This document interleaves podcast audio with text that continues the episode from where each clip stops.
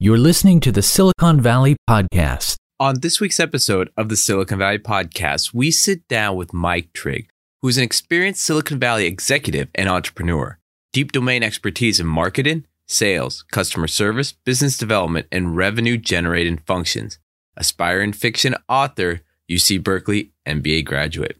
On today's show, we talk about what are some of the highs and lows of Silicon Valley? How did the 1996 Communication Decency Act, Section 230, change the world? What is a venture fundable company? How is everyone in a venture capital deal incentivized? Bit Flip, the latest novel by Mike Trigg, that and more. All right, let's start this week's episode of the Silicon Valley Podcast. Enjoy.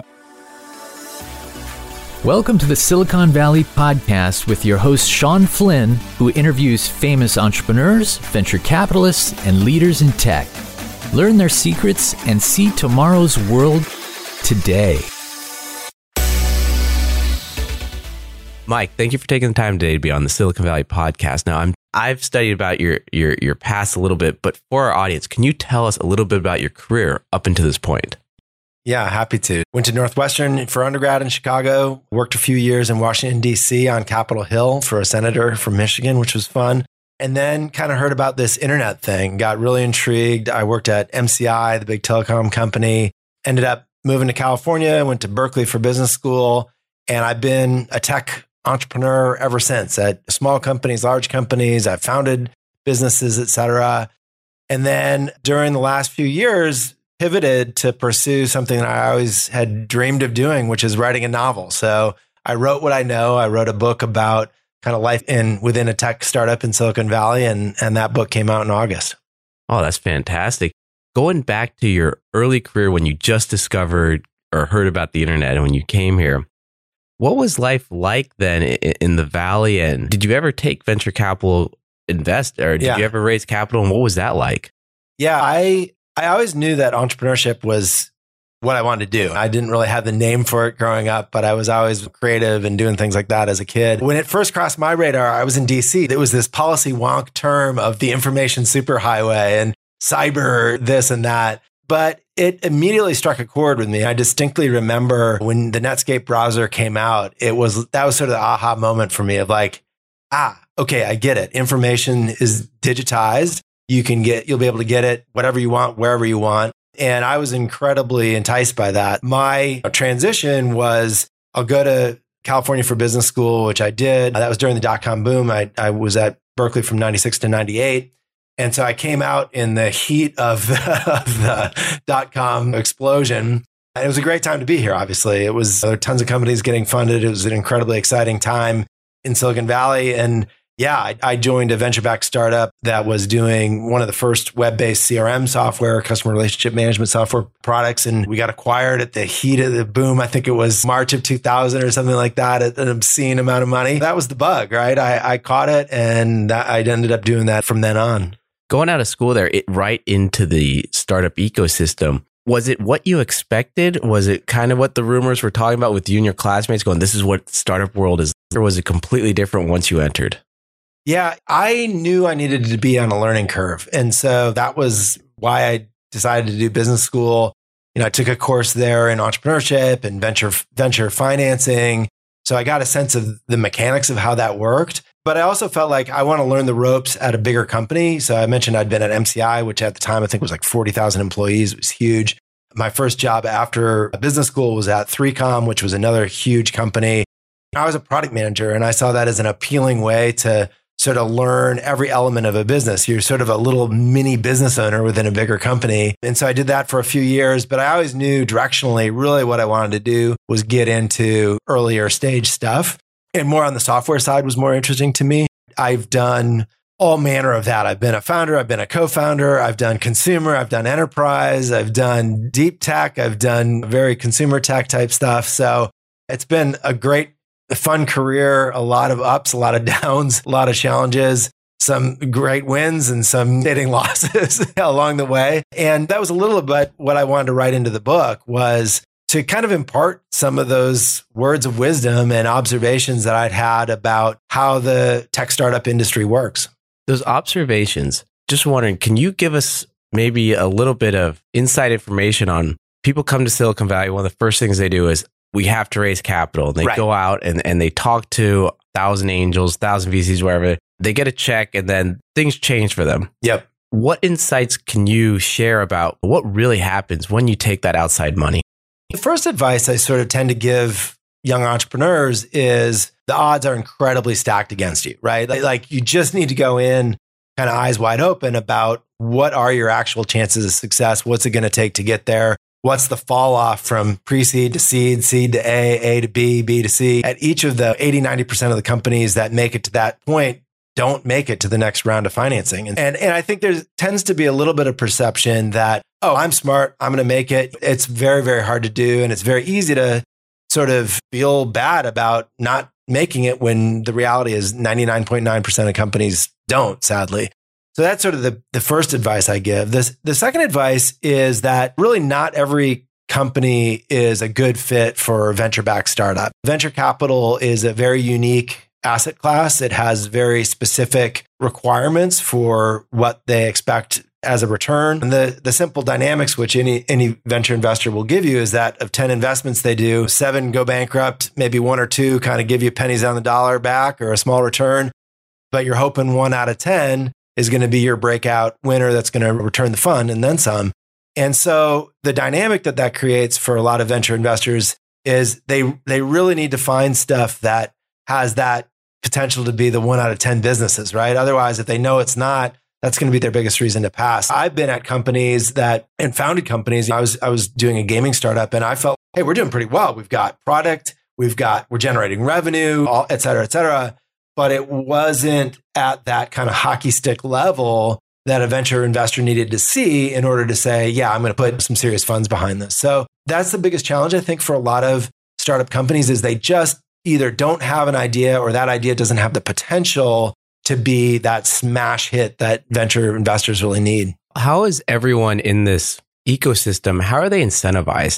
That's another big theme of the book is that the incentives of venture backed startups can enable, if not at times, sort of encourage bad behavior potentially, right? And we've seen a lot of those types of scandals in the last year, especially. The, there's this sort of interesting dance that goes on between entrepreneurs and investors, which is the hype, right? No investor wants to hear your idea for what, what it is today or even what it'll be in like a year from now. They want to hear what it really could be. So give me the big vision, give me the hype. Why is this going to be the next Google, the next Facebook, et cetera? And what that kind of tacitly encourages is the entrepreneur to kind of fake it till they make it or exaggerate their numbers. I just saw an amazing case with, I think the company called Frank with JP Morgan. They acquired them and it appears JP Morgan is claiming that they fabricated users. So Theranos, everybody knows about. You know, there's these sort of extreme cases where it isn't quite fake it till you make it. It's fake till you're fraudulent. It becomes a distinct untruth. And so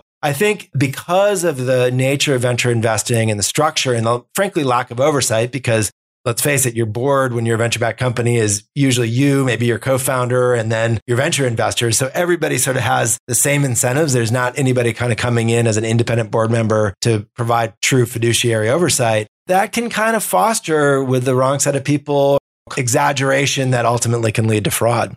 And, and I read the article, or at least know about what you mentioned with JP Morgan there. And I think it's pretty hilarious that an investment bank can't do due diligence yeah, on- on yeah. a company.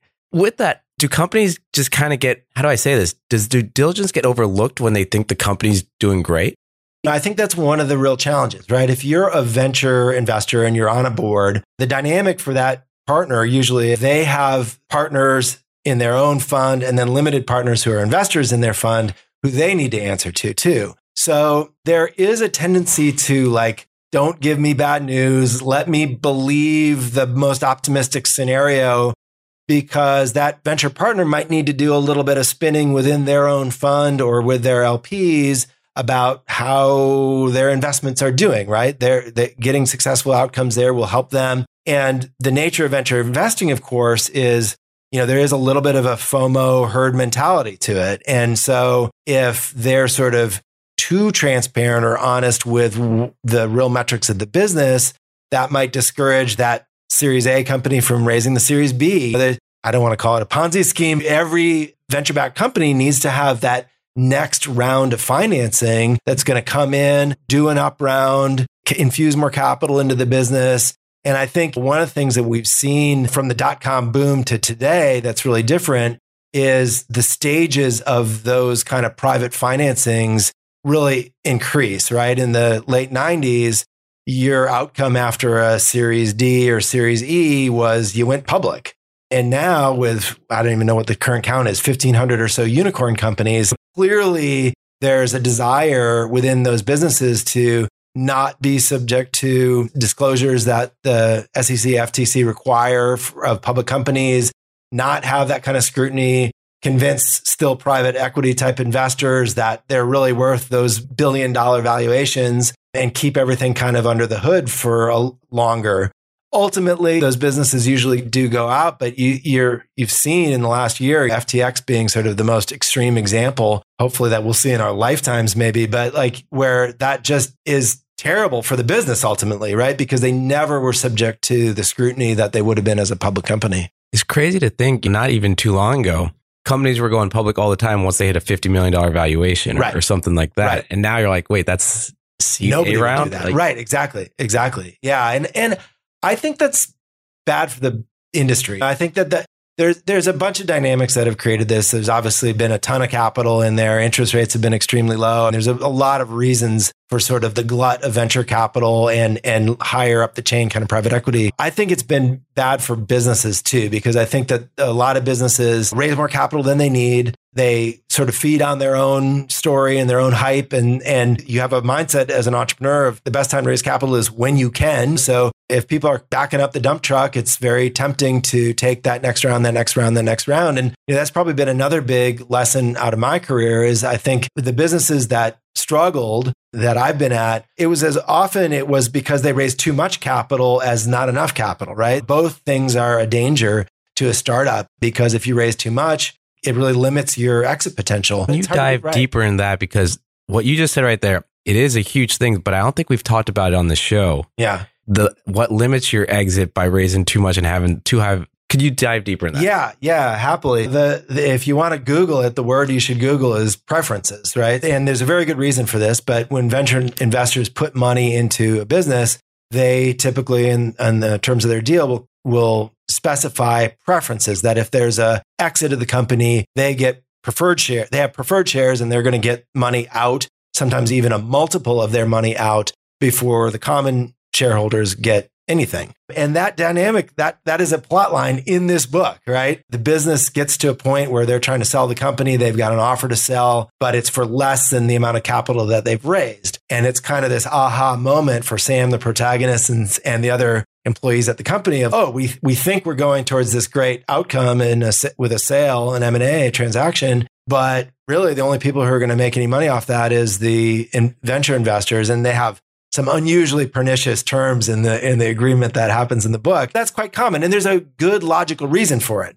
Logical reason is if I'm a venture investor and I write you a check for $10 million and tomorrow you sell the company for $9 million and I only get my 10% stake or 20% stake or whatever I've invested, you know, that's not fair to me as a, the venture investor. So there's a good reason for preferences. I'm not saying that they don't belong there, but they can oftentimes be kind of a hidden or misunderstood thing, especially, usually not by the founders, but especially by the employees who might not realize how big an exit their company needs to have for their stock to be worth anything. We, we, a little bit in the past, we had Jotham on our show, who was a, a lawyer talking about uh, employee contracts. Mm. And it was very interested in some of the story he, sh- he shared about on the exit, there's nothing left for the employees and right. the basically the C suite's like they should have negotiated better in their contracts. Right. right. but but that's it.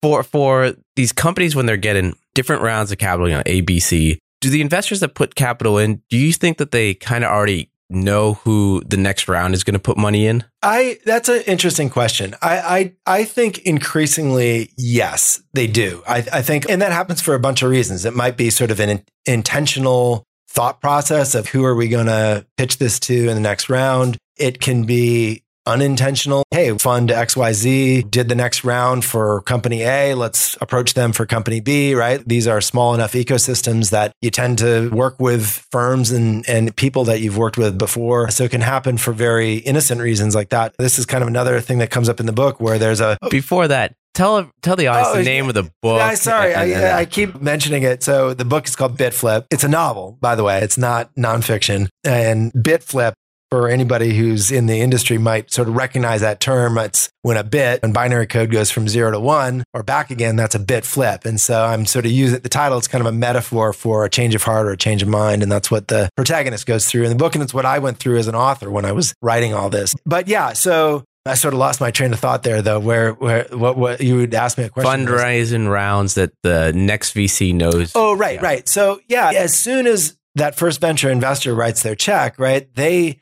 have a very strong incentive to keep it going, right? Hopefully they invest at their pro rata rate in, in subsequent rounds, but they want to put the best shine on the rose. They really come around to the entrepreneur's side of the table at that. And many venture investors feel like they're even more invested than the founder at that point because the founder can to some degree tap out that venture investors really that they're connected to that thing forever at that point. So I do think that if I were a venture investor, I would very much want to have clear line of sight or of what does this what are the metrics this business needs to hit in order for it to be an appealing to investors in the next round and who are the investors who focus on that stage, these sectors. I'd be starting to warm them up and, and tell them how great the company's doing. So that's very much part of this ecosystem. You'd mentioned that the VC sit in going from the other side of the table to the same side of the table after they, they write that check. Do you think the kind of the expectations for VC's involvement has has changed over the years? I do. And some of that is because starting a company today, especially if it's a software company,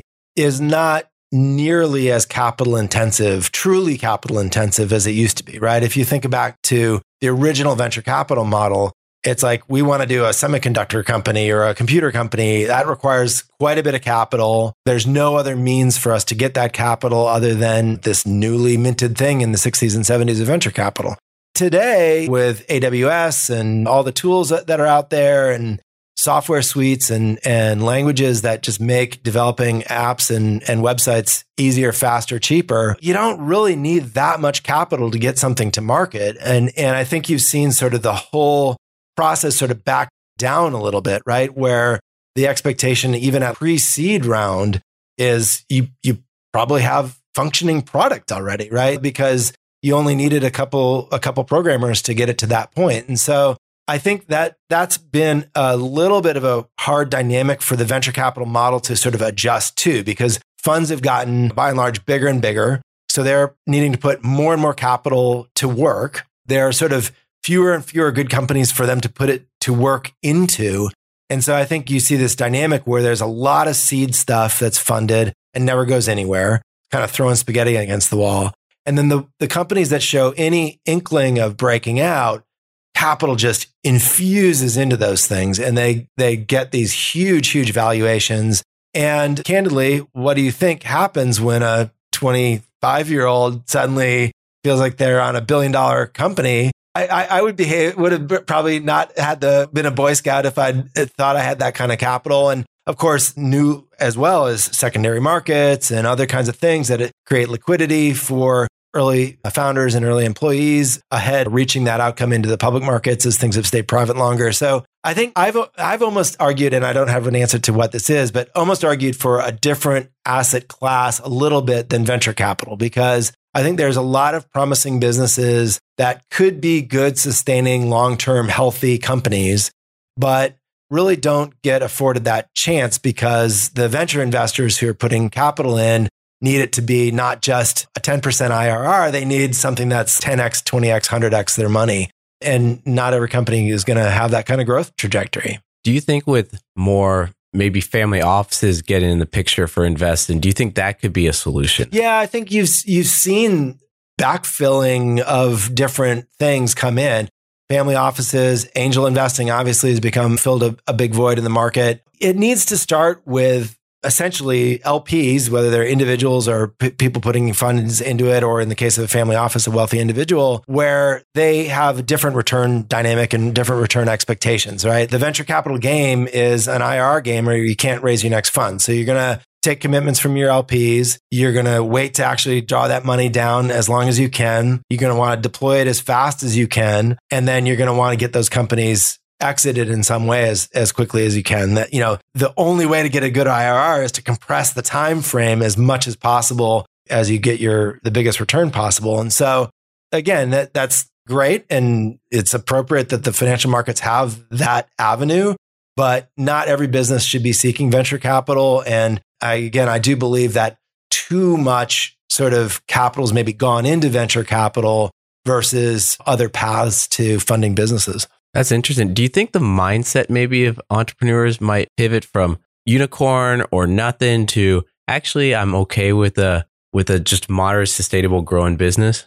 I think that is the in some ways most important question an entrepreneur needs to ask themselves when they're starting a company, right? Is I do limited angel investing myself and that's usually one of the first questions on my mind is yeah, and I sometimes oversimplify it of are you doing a venture backed business or a lifestyle business? Because you could be fully committed to it. You could have a growing, healthy, profitable business, but that still doesn't make it a venture fundable business, right? And I do think that for some entrepreneurs, they're either too limited in their view or too unwilling to take risks that will lead to that hyper growth or they just, the idea just doesn't inherently lend itself to venture investing. And the hard part in Silicon Valley, so much emphasis and so much attention goes to those darling unicorn, venture backed, one in a million kind of growth companies that it's sort of hard for entrepreneurs to tell themselves, like, it's okay to just have a good, healthy business. It's very easy to get swept up in the mindset of, I've got to be this unicorn because that's such a pervasive expectation here.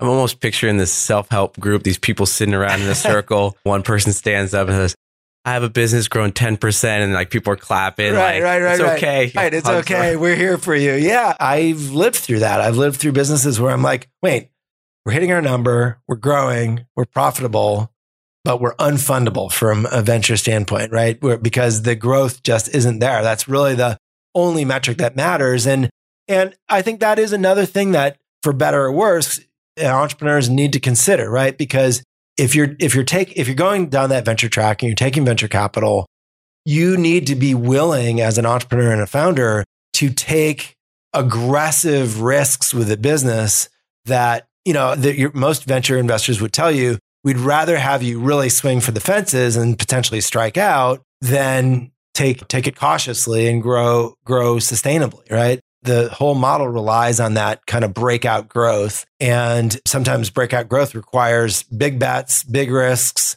that could candidly kill the business if they don't work out.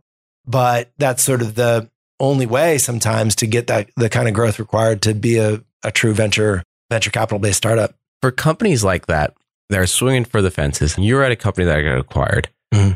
What are the highs and lows of either that process and also, I guess, the end of the process when you get acquired. I've lived through good acquisitions and bad acquisitions. Each one is a little different. The biggest acquisition, a multi billion dollar acquisition that I experienced, I would say there was a little bit of, ah, I don't how would I characterize it? Almost buyer's remorse, right? There was a little bit of a feeling of, were you guys worth the premium that we paid for you? And very often the answer is not. Now, the, the, the, that's oftentimes a product of just supply and demand in those kinds of businesses, right? A hot company in a hot sector with a lot of potential acquirers, they kind of hold the cards and, and acquirers often, you know this better than anybody, right? The acquirers often will have to pay a premium for that. Whereas conversely, if the business is sort of struggling and moving sideways and a little bit desperate, eh, the, the buyers hold, hold the cards in that scenario and they're not going to pay a multiple. And so there's a lot of psychology that goes into it and a lot of ego that goes into it, right? The people who either bet on the company or or pitched the company or sold the company. They all have to sort of deal with the aftermath. That example we gave of of Frank with JP Morgan, that's got to be a little bit of a weird dynamic, right? Where where the JP Morgan folks are so convinced that they kind of got the wool over their pulled over their eyes that they're filing a lawsuit against the company and the founders. You hope it doesn't get to that extreme, but I think I think it's very hard in any kind of private market transaction for both sides to feel like we got a great deal. This was definitely worth it. We definitely didn't overpay or underpay. It's hard to get right because you don't have, neither side has perfect visibility. It's always sort of an unknown how things are going to be, how a technology is going to be used afterwards. One of the companies that I co founded ultimately was acquired by Cisco. I left before it got incorporated into Cisco, but Cisco, I think, was a, an example of a company that developed very intentionally a whole methodology and muscle group around ingesting acquisitions. I, I, I, knew somebody from business school who worked in their acquisition team, and they would do things like nest that new set of employees in with the corporate headquarters, really get them. It's like almost grafting a branch onto a tree or something, right? You need to really be thoughtful about that process. And I think a lot of acquiring companies aren't thoughtful about it. They sort of view it for its external hype. They they're really excited about it, but they don't really follow through all the way on what's it going to take to incorporate this technology, these people. What is that transition planning really going to look like so that we get the benefit that we thought we were getting when we acquired it?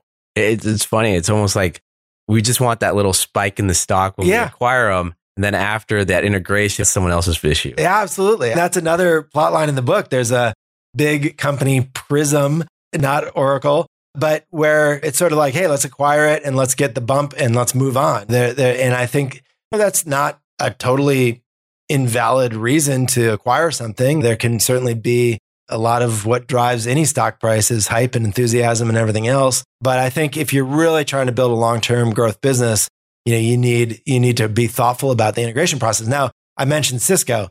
I do happen to believe that integrating hardware is easier than integrating software. Software, even though it's malleable and easily changed and everything else, it's kind of this squishy, amorphous thing. And very frequently at any software company, know, sometimes when the software engineers who wrote it walk out the door, you don't even know what you have anymore. I, I suspect, I don't have any in, inside information, but I suspect that's very much going on at Twitter right now, where all these infrastructure engineers and data ops people and people who really know how that thing works have left the company in the last few months. And with that departs a tremendous amount of knowledge. More often than not, the software executives I've worked with, VPs of engineering and stuff, kind of come to the conclusion of this is spaghetti code. I, we have no idea how to modify, fix it. We're going to have to rewrite big portions of it. Where obviously progresses so quickly that it rapidly becomes just out of date. And so I think that can be a real challenge in software is, is to figure out how are we going to integrate this software product into the rest of our suite if we're a bigger company. Speaking of companies growing, yes, you have to have the CEO in that with the mindset taking risk in that. But what about the employees themselves? How, how do you employ, recruit the right employees to take these risks, the right employees for this stage of the companies, the right employees to get the results that you, that you want? I think that's the answer used to be dangle stock options in front of them, right? I think that for a long time, the promise of Silicon Valley was, hey, I'm going to be at this great company. We're making the world a better place. And I've got this stock option grant that's going to be worth something. And we all heard stories about the one in a million companies where the front desk receptionist was a millionaire, right? Based on those stock options. I think that that myth has been burst a little bit with more and more people who've been on the been on that ride and didn't know the denominator in their in their stock option grant of what percentage of the company they actually owned I happen to believe that the human brain has a very hard time mathematically with pies, with something that's 100% and it can never be 140%. Like there can only ever be 100% of that pie of stock of a, of a company. And we human beings tend to sort of just add whatever the, the stock number is and just assume that more is better. More could be worse if the company is diluted and issued a ton of shares. And so, so I think that that promise between employees and founders and, and their venture investors has been broken a little bit. And I think in the last years with COVID and work from home and all the disruptions that we've all lived through, I think it's caused a lot of kind of quote unquote rank and file employees to step back and go, wait a minute. I, I don't know if I've abide by the moral mission of this company. Some of the companies have been shown, notably Facebook and Twitter and others, to have some negative externalities to them as well. And I don't know that I'm, this is going to be life changing for me financially necessarily. I'm working long hours. It's a very demanding de- job. It's stressful, everything else. And I think that equation's really gotten sort of thrown out of whack. And you see the embodiment of, of course, has been Elon Musk with this trend I've heard recently referred to as bossism, this belief like we've coddled employees in Silicon Valley too long. They expect free beer and ping pong and meals and huge stock grants. Get back to your desk, get back to work, bust your asses, etc. I, don't know that that's working so well. His edict at Twitter was if you're not willing to be hardcore or whatever his phrase was, get out the door. And a large percentage, clearly more than he thought, sort of was like, okay, see ya. And some of that is the options that the other companies that people can go to desire to do things themselves the desire to maybe take their foot off the gas a little bit and have some of the work life balance that they they got a glimmer of during COVID. There's a lot of reasons, but I you can palpably feel the dynamic sort of between employees and employers changing. And as long as you keep the kombucha on tap. right, right. That's all I need. when do you think it was kind of that companies went from doing good only to now maybe having that opposite view?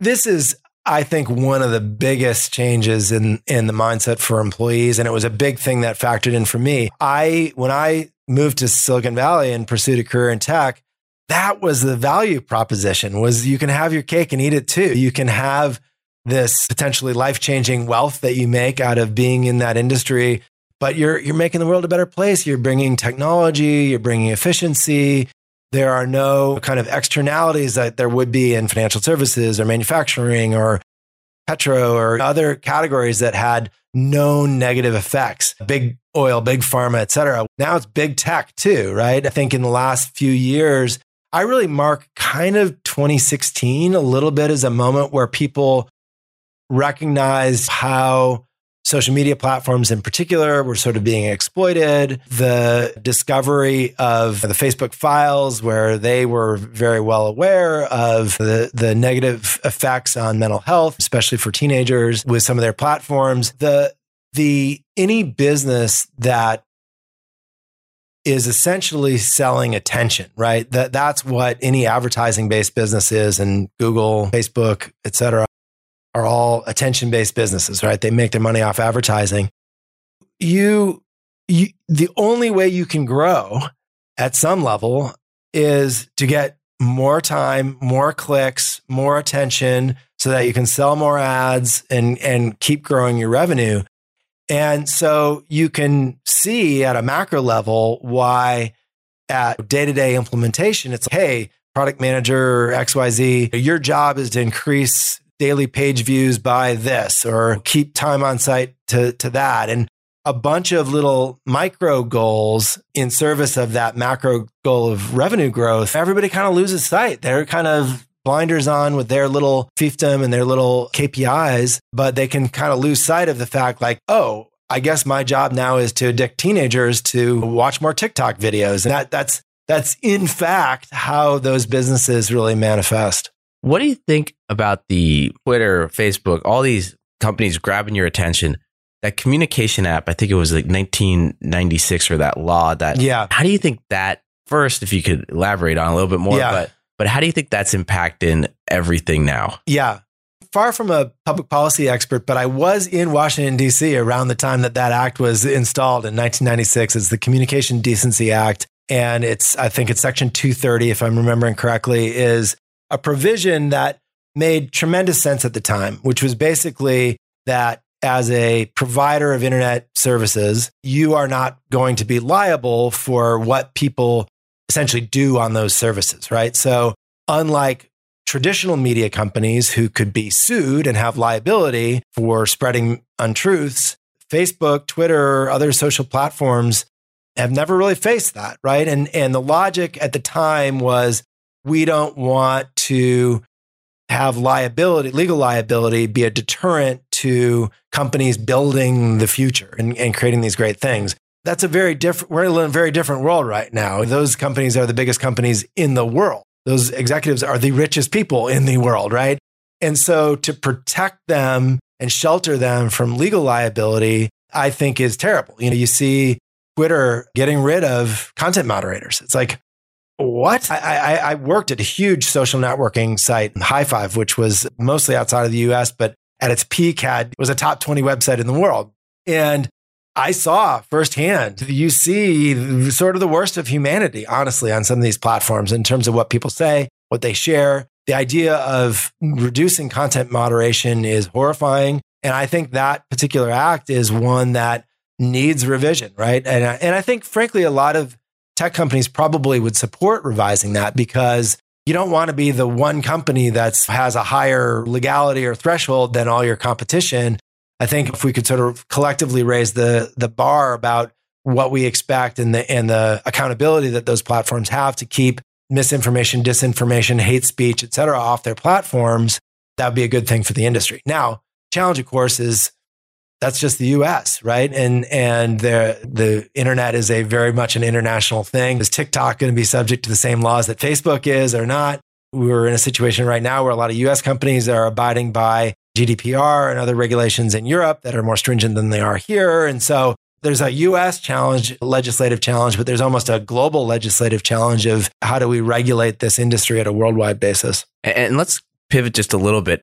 You said you're a, a minor angel investor. Yeah. Wondering when you're talking to companies, the conversations, have they changed over the years? Sadly, probably no. I do think that a lot of entrepreneurs come in with the single minded purpose of raising venture capital that sort of, for whatever reason, from what they've read in the media and what they've experienced from their friends and, and seen in the ecosystem of Silicon Valley, that sort of defines success for them, right? And so the pursuit of that is still widespread. In many cases, it's healthy, right? Because striving for that and the scrutiny and the process of pitching your idea to a bunch of investors and refining your idea based on the feedback that you're getting from them can be good. It can really help you refine your story. It can push you to try new things. But I won't name the company, but I'm an angel investor in a company that is sort of in this exact sort of challenge, right? Where they're they've got a very healthy business. It's growing well, and the founder just doesn't feel quite comfortable really putting all the chips on the table. And frankly the the financial risk that that presents to to him personally right? This is his baby. It's a really hard decision. It's it's easy to not want to do that and not not sort of go for what you need to go for to to raise a venture round. And my advice to him has been like that might be okay. Let's let's see if we can fund this other ways. Can you be self-sustaining? Can you get it to profitability? Control your own destiny. And those those are that's sort of its own struggle and presents its own whole set of challenges for an entrepreneur. But for some businesses, and this one might be one of them, it might be the best path. For a business in that situation, do you think it's easier for them to go back to the angels and say, listen, we've kind of pivoted our mindset. We're not going to do the hockey stick. We're, we're going to go kind of moderate growth. Or do you think if they actually had that one VC, that institution, they wouldn't even be able to have that conversation? It, I think that's the challenge is like, what is plan B, right? It's pretty hard. I've sort of tried, I tried to do this with one of my startups. I raised some angel investment about, I think I raised about 400,000 of angel. And we were in that mode where it was like, all right, we've got revenue. We weren't quite profitable. So we needed more cash into the business. And who do you go to for that check, right? It's collecting it. Most angel investors are investing $25,000, $50,000, 100,000 kind of on the high end for a lot of angels you know, there's some, there's kind of a category of like professional angels and syndicates that are doing a little bit higher levels. And there's micro VC firms that are kind of filling that gap as well. It's almost as much work as an entrepreneur to raise that $25,000, $50,000 check as it is that $5 million check. And so it can be pretty grueling to pass the hat and collect a small amount of funding to get you to sustainability so it, it ends up, that's where I sort of feel like, gosh, I wish there was another class of investor in here who could come in, write a check more in that kind of million to $2 million range, which is sort of too small for a lot of venture funds, but too big for a lot of angel investors. And I don't know, maybe I'll go, maybe I'll go start a fund that does that size deal. There you go. exactly. investor author, investor and, and, uh, or a venture capitalist, you name it. It's good to pivot every three. right, exactly. Keep it fresh. All right, now let's dive into this book. Tell tell why did you want to write a book? Why spend that much time allocated to it? And, yeah. and for our audience out there, what is the time allocated to to creating a book? oh God, I don't know if I want to answer that last question. Why? It, it was brewing in my head for a long time. I sort of tell the origin story of this book as I would get home when I was in regular work mode and I'd over the dinner table with my wife. She works as well and we'd share stories about our day and I'd tell her something that was sort of funny or amusing or eye rolling or whatever about what I'd experienced. And she kind of had this refrain of, you should write a book. You should write a book. This is funny stuff. And so it started as kind of a collection of anecdotes. And then I kind of leaned into it. I, I started writing. I'd get gotten about 100 pages down, but I just, I was finding that struggle of I was trying to start another company at the time. And it was very hard to say, all right, I'm going to ignore my fledgling startup for today and spend the afternoon writing. And so I just wasn't making progress as fast as I wanted to. And really, kind of what got this thing to become reality was COVID in some ways, because I was working on a startup at the time and COVID happened and it disrupted everybody. And we had to pivot the business. And then we were struggling to raise a next round of funding ourselves, kind of in that exact gap that I talked about. And we decided to shut the company down. There's just three of us. And I thought, if I'm ever going to lean into writing full time, I'm already at home. I'm already unemployed. I might as well make a run for it. So I took the plunge kind of in late 2000, it was, and finished the book, found worked with an editor, found a publisher, and it finally came out in August. So it was it was a great fun to write. The book is not it's, it's not a tell-all memoir, it's not autobiographical. There's certainly a lot of anecdotes that did really happen in my actual professional career, but there's no sort of as the disclaimer at the front of the book says, there's none of the characters are based on real people. They're all sort of composites or amalgams of different kind of characters and behaviors that I've witnessed over my 25 careers doing 25 year career and I think for anybody who is in the tech world, that real it really resonates with them. A lot of people have been like, is that based on so and so? No, I'm glad that it feels so authentic to you that you feel like it could be, or you could envision that kind of situation. Can you share with us a situation that maybe the main character gets in or, or, something that's relatable that we go, okay, I can see that happening in real life? Yeah, I think there, there are many, but the kind of the inciting event at the very opening of the book, the, the main character, Sam Hughes, is a number two at a startup. So he's a kind of middle aged tech executive, feels like he's aging out a little bit, working for a much younger founder and kind of keeping the wheels on the tire of this business that's got some hype and some momentum, but is also having the typical struggles that most startups have. And he's thrust into in the opening chapter speaking at SaaStr, the actual event SaaStr, where the CEO is supposed to do it. He calls him and says, I, I can't do it. You got to go. And I thought, what a fun way for like a corporate thriller to kick off. I didn't want there is there are a couple people who die in this. For the most part, it's not murderers, murderous people running around a corporate environment. So I thought, well, what would be a fun way to to kick it off? And for many people up there with fear of death is fear of public speaking, right? And so I thought that's kind of a fun in that environment, plunge him into this. And Sam kind of has this moment, which I've frankly had when I've been sometimes on the dais and there's sort of this performance art that happens. Everybody's sort of humble bragging about their company and how great they're doing and so on and so forth. And he kind of just snaps and sort of truth says what's going on and how the valley is all sort of messed up and everything like that. And, and he ends up getting fired for that sort of outburst. And I, I thought that's kind of, that's spot on because there is a real unwillingness in the valley to sort of admit the emperor has no clothes at times, right? To to be critical, to express those kind of uncertainties and doubts about that anybody should have about a business. It's like this constant Kool-Aid drinking that everybody is in mode that everybody's in. And that that kind of kicks things off. But there are so many scenes even though the characters are fictional, a lot of the locations in the book are real world places. Dutch Goose in Menlo Park, Bucks in Woodside, Ferry Building in San Francisco, on and on and on. And one of the things I did to sort of promote the book and bring it to life was I shot little videos at about 20 locations that appear as scenes in the book and talk about not just the scene in the book, but also a little bit of the history of that location or why that's a noteworthy place in the lexicon of Silicon Valley. And so that was a ton of fun to do. And, and again, just kind of visualize it for the reader. And if someone wanted to, to purchase a book, you can get it pretty much anywhere books are sold. Uh, it's uh, obviously available on Amazon, paperback, ebook, or audiobook. But I've had incredible support from especially local Bay Area bookstores. It's available at Books Inc. and Book Passage and Kepler's, my local bookstore in Menlo Park. It's available everywhere. And then, of course, people can go to my site to get information about the book. I've got a newsletter on miketrigg.com and, and I've got another book in the works. So Glad you got the the domain name. Ah, you got to put a plug in, right? All right. And with your 20 years experience, 25 years experience here in Silicon Valley, what is one thing that you wish you knew back then that you know now before wrapping this up?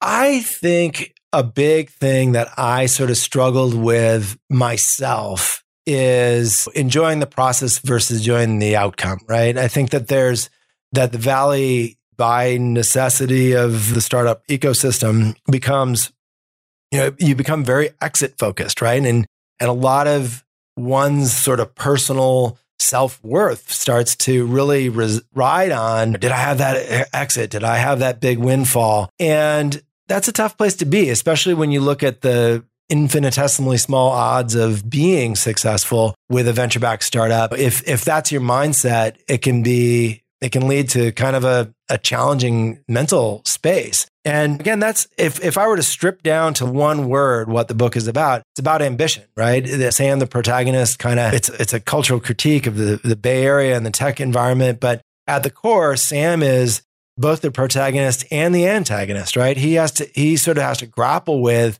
his own sort of unbridled ambition and where that takes him. And it ultimately takes him down sort of a slippery slope ethically, morally, etc. And I think that's sort of what I would tell my younger self is, and, I, I feel like I have, in fact, I do enjoy, I get a kick out of that early, early stage stuff, but you got to enjoy the process. You can't just be focused on the outcome or it leads to a, a challenging place for yourself and, or as we've seen in some of these scandals, bad behavior and bad outcomes. It could land you in prison if you're not careful. Fantastic advice. We're going to have all that information, well, the book, the links to Amazon, and that in the show notes for this show. Go to the siliconvalleypodcast.com for the website where we keep you up to date with everything that's happening on the show. And for everyone out there, when I'm not the host of the Silicon Valley podcast, I'm an investment banker focused on mergers, acquisitions, growth capital. Contact me. Find me on LinkedIn, Sean Flynn SV, and we'll have a conversation. But with that, Mike, I really want to thank you for taking the time this week to be on the Silicon Valley podcast. My pleasure. Thanks so much for having me on, Sean. Thank you for listening to the Silicon Valley podcast. To access our resources, visit us at the siliconvalleypodcast.com and follow our host on Twitter, Facebook, and LinkedIn at Sean Flynn SV. This show is for entertainment purposes only. Before making any decisions, consult a professional.